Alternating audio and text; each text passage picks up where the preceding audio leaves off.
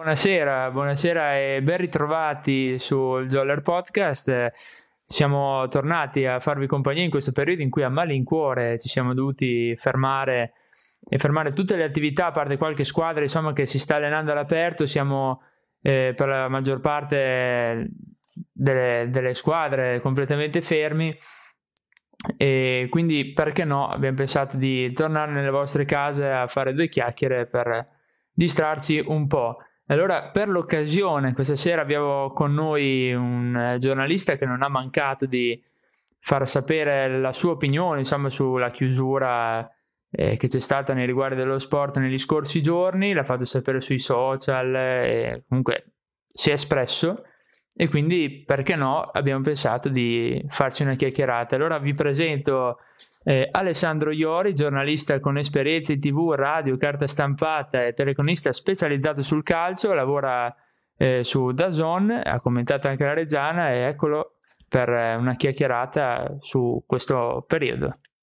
Allora, ciao Alessandro, intanto eh, benvenuto.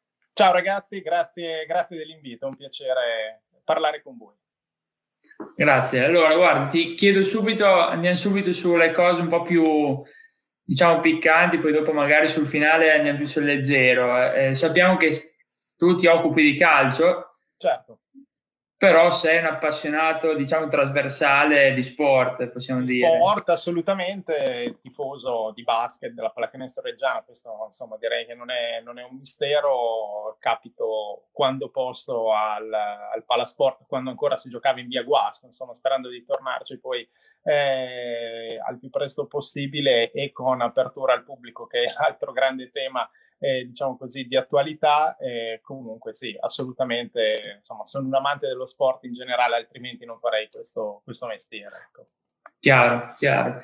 Quindi tu, cioè, che rapporto hai col basket? Hai mai, fatto, hai mai lavorato col basket o solo... No, eh, devo dire che, allora, a parte qualche piccolissima parentesi per un canale eh, che si chiamava, che non c'è più, che era bellissimo, che si chiamava ESPN Classic, che era un canale del bouquet Sky, diciamo, in cui venivano trasmessi eventi eh, di sport molto vecchi. Ehm, e per loro ho commentato, credo eh, non adeguatamente, visto che insomma ero ancora abbastanza inesperto, eh, alcune partite storiche di NBA e alcune partite di basket dei tornei olimpici, anche eh, del torneo di Barcellona 1992, quindi ehm, al di là del Dream Team, insomma, l'innamoramento immediato e inevitabile per Drazen Petrovic e per la sua eh, Croazia, che in quell'Olimpiade era la prima Olimpiade eh, da Croazia post eh, disgregazione dell'ex Jugoslavia eh, è stata davvero intensa come esperienza anche dal punto di vista emotivo. Eh, sì, è stato sicuramente emozionante. Decisamente, anche pensando perché eh, insomma, di lì a meno di un anno Drazen Petrovic sarebbe poi morto nel tragico incidente stradale eh, di, di, Monaco di Baviera, quindi insomma, eh, pensarla anche anni dopo quella, quella vicenda faceva, faceva, ancora più male e faceva ancora più emozionare. Ti avrei, chiesto se c'era qualche partita che ti aveva emozionato, ma hai già risposto. Sì, io allora eh, l'emozione è positiva, sicuramente è quella, invece da appassionato io credo di non essermi mai ripreso completamente dal trauma di gara 7 contro Sassari e quindi insomma io sono rimasto ancora eh, fermo lì, quindi c'è un ampio spettro di emozioni. Credo che il basket, eh, come faccia a soffrire il basket nessun, nessun altro sport, perché davvero insomma questa eh, capacità di tenerti eh, appeso con, con, il fiato sospeso ce l'hanno in, in pochissimi sport eh, al mondo. Sono d'accordo, sono d'accordo, sono di parte, ma chiaramente certo. poi insomma eh, c'è anche questa capacità al basket che anche a due minuti dalla fine non sai, non sai mai niente, si può ribaltare tutto. Esatto, esatto. Sì, io eh, credo l'ultima volta, sì, perché poi siamo entrati purtroppo nell'emergenza che conosciamo.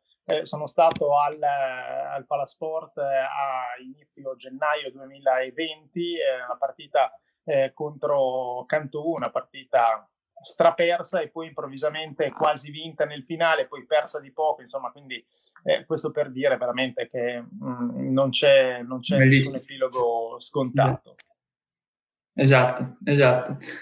Allora, guarda, ti dico, noi in realtà ti abbiamo contattato Cioè, perché eh, ci ha colpito molto positivamente le, le parole che hai speso su, sui social, insomma, che abbiamo visto in, eh, diciamo in difesa dello sport che sta passando un momento eh, veramente di emergenza.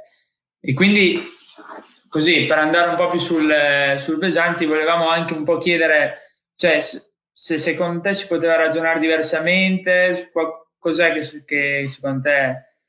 Allora, io parto eh, nelle mie considerazioni, in quelle considerazioni eh, che avete letto anche voi, parto da un presupposto che secondo me è inaccettabile, e cioè la considerazione dello eh, sport, ma potremmo parlare anche della cultura, poi come eh, attributo della vita personale, come eh, qualcosa di eh, superfluo o comunque eliminabile, accantonabile anche per eh, un periodo più o meno, più o meno lungo. Io con questa visione non sono, non sono assolutamente d'accordo ed è una visione, credo, superficiale che in Italia in generale si riflette poi anche sull'organizzazione scolastica, per esempio, dove eh, lo sport, l'educazione fisica sono le due ore, quando va bene, a settimana in cui eh, si, fa, si, fa, altro sostanzialmente. Sì, cui, all'elementare addirittura... Addirittura niente, ne, anche quello era un altro, è stato un altro tema, diciamo così, di un altro post particolarmente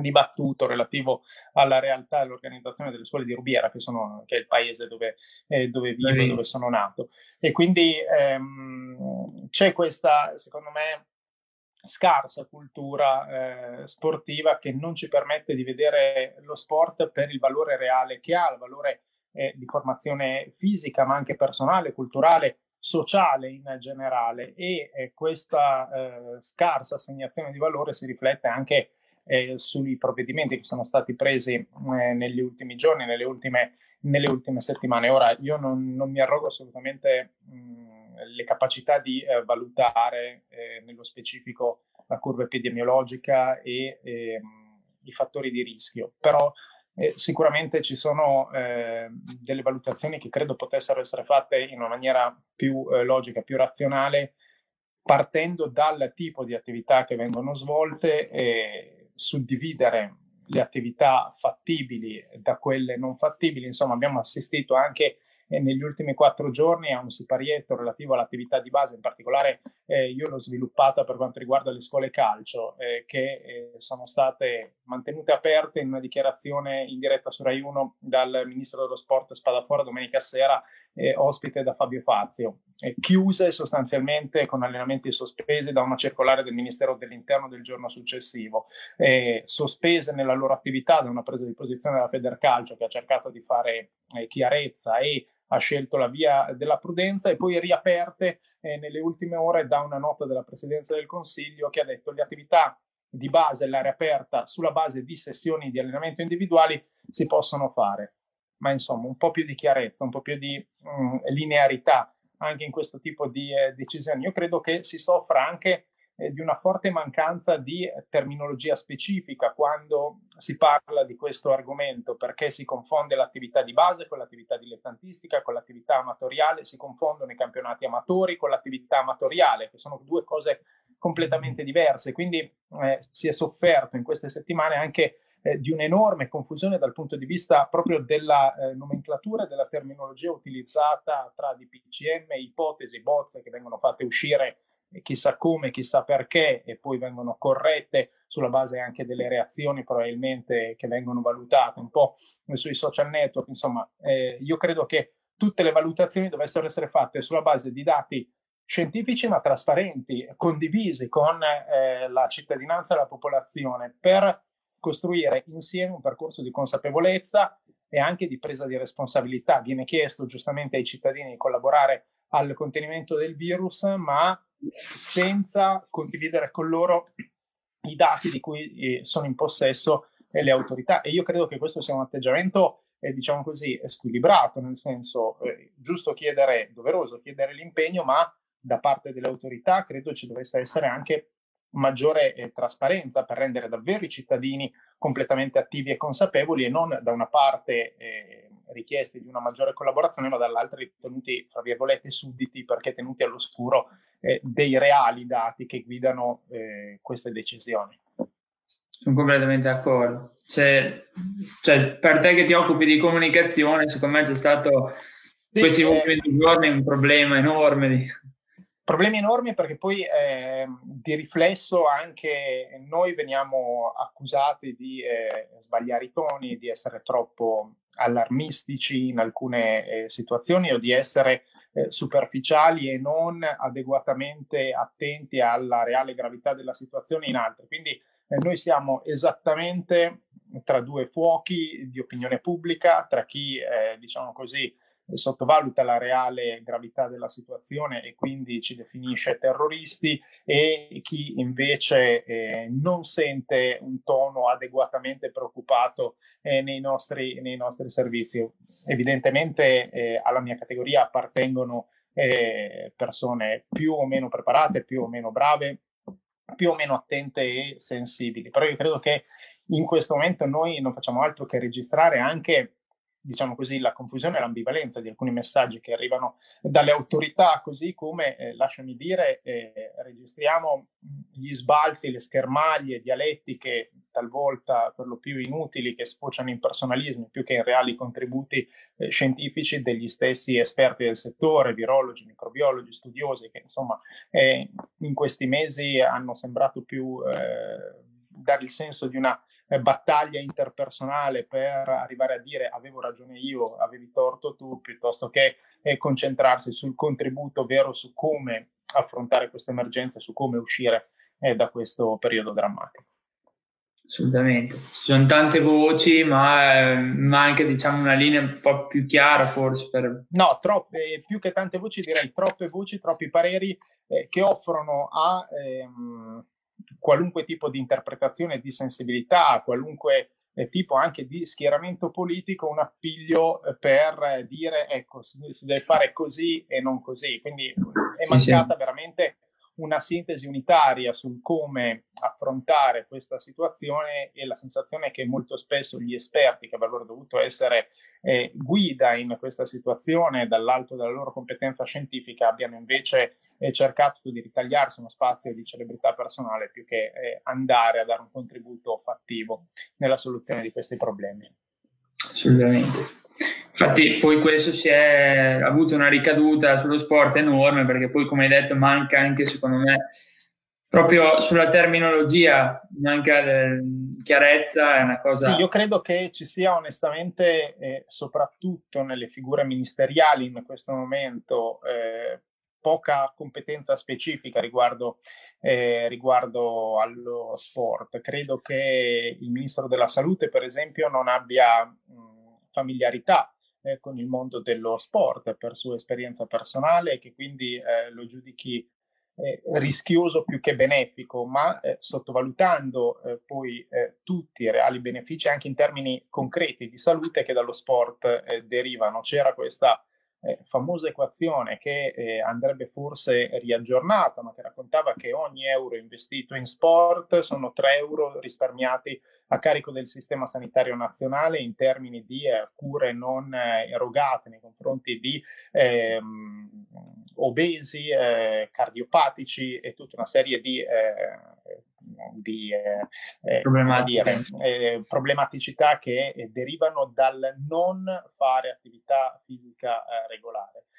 togliamoci anche dalla testa che lo sport sia solo la Serie A di calcio, la Serie A di calcio che in tanti, leggo anche sui social, invoca, di cui tanti invocano la chiusura, come se chiudere un campionato professionistico portasse qualche tipo di beneficio alle categorie che in questo momento stanno, eh, soffrendo, stanno soffrendo di più, dimenticando che la Serie A di calcio non è soltanto lo stipendio di Cristiano Ronaldo, ma è un certo. corollario, un universo di persone, me compreso, e giornalisti compresi, che lavorano e vivono al seguito di un certo tipo di competizione. Quindi eh, c'è sempre una lettura estremamente superficiale che dimentica eh, la galassia che sta attorno a ogni tipo di eh, evento così come insomma, i lavoratori eh, della cultura, dello spettacolo, ma quelli che stanno dietro le quinte, non quelli che vanno sul palco, soffrono tutti e quindi eh, esatto. siamo sempre a, a, concentrarci sul protagonista dell'evento senza considerare chi permette al protagonista di, di, esibirsi, chi ne racconta le gesta, insomma, eh, bisognerebbe sempre fare valutazioni più ampie quando si pensa eh, banalmente di chiudere qualcosa di popolare che come tale è vissuto come, eh, diciamo così, eh, superfluo in questo momento. Beh, in questo momento sì. Infatti io, ad esempio, mi collego a quello che hai detto, eh, è stato tanto dibattuta la Serie A, i campionati professionistici, però io ti parlo, noi ad esempio come prima squadra abbiamo una C-Gold che è il massimo eh, regionale. A livello regionale, ma anche nazionale, ti parlo come Federazione Italiana Pallacanestro, c'è stata tanta attenzione magari eh, su questi campionati senior, C-Gold, Serie D, mai sentito parlare di giovanili mini basket, che forse proprio sulla base di quei pochi dati che abbiamo disponibili forse si poteva ragionare su qualcosa di diverso per giovani bambini che eh, magari gli allenamenti per loro hanno una valenza diversa, oltre che essere lo sport per loro la, diciamo, la seconda agenzia educativa. Certo. Eh, no, è, è, un problema vostro per il basket perché oggi nella specifica relativa alla prosecuzione degli allenamenti eh, all'aria aperta, a parte avere la sfortuna di essere uno sport indoor rispetto al calcio che invece si svolge all'aria aperta, avreste anche il problema eh, successivo eh, che eh, a calcio ci si può passare il pallone coi piedi, ma è vietato toccarlo con le mani. Nel mm-hmm. basket evidentemente eh, non si può giocare con i piedi, quindi sarebbe un'ulteriore eh, problematicità da, da, affrontare. Una situazione del genere io credo torni eh, drammaticamente di attualità proprio lo scollamento a cui facevo riferimento prima tra il mondo della scuola e il mondo dello sport che viviamo esatto. in Italia. È chiaro che eh, non è semplice riportare il, modello americano, non ci appartiene, non appartiene alla nostra, alla nostra tradizione, però eh, c'erano, almeno quando ero più giovane anch'io, eh, dei collegamenti più frequenti tra mondo della scuola e mondo dello sport, banalmente anche i giochi della gioventù,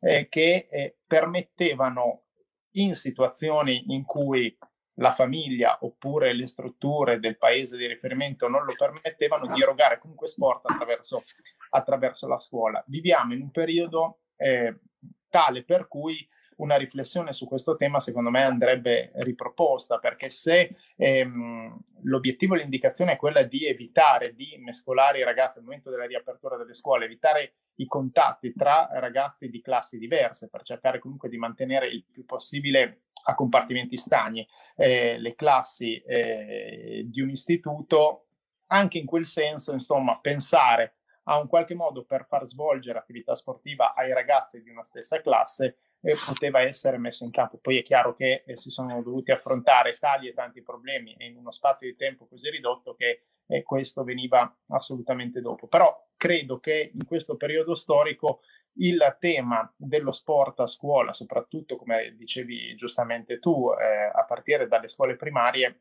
debba essere in qualche modo rimesso, rimesso, in agenda. Mi sembra che dalla riforma dello sport che si sta comunque portando avanti mm, eh, con il ministro Spadafora sempre molto più eh, che convinto nel portarla a termine, questo tema resti totalmente inevaso e quindi un'altra occasione secondo me di riflessione eh, un minimo approfondita su un tema decisivo, secondo me, che, che, viene, che viene, comunque evitato.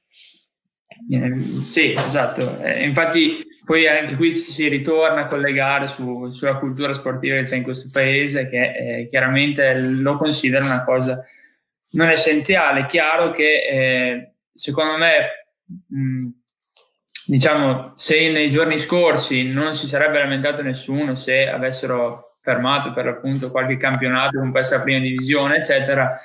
Forse, ecco, io parlo perché vado poi in palestra con i ragazzini, eh, secondo me ne soffrono un po' di più, ecco. Certo.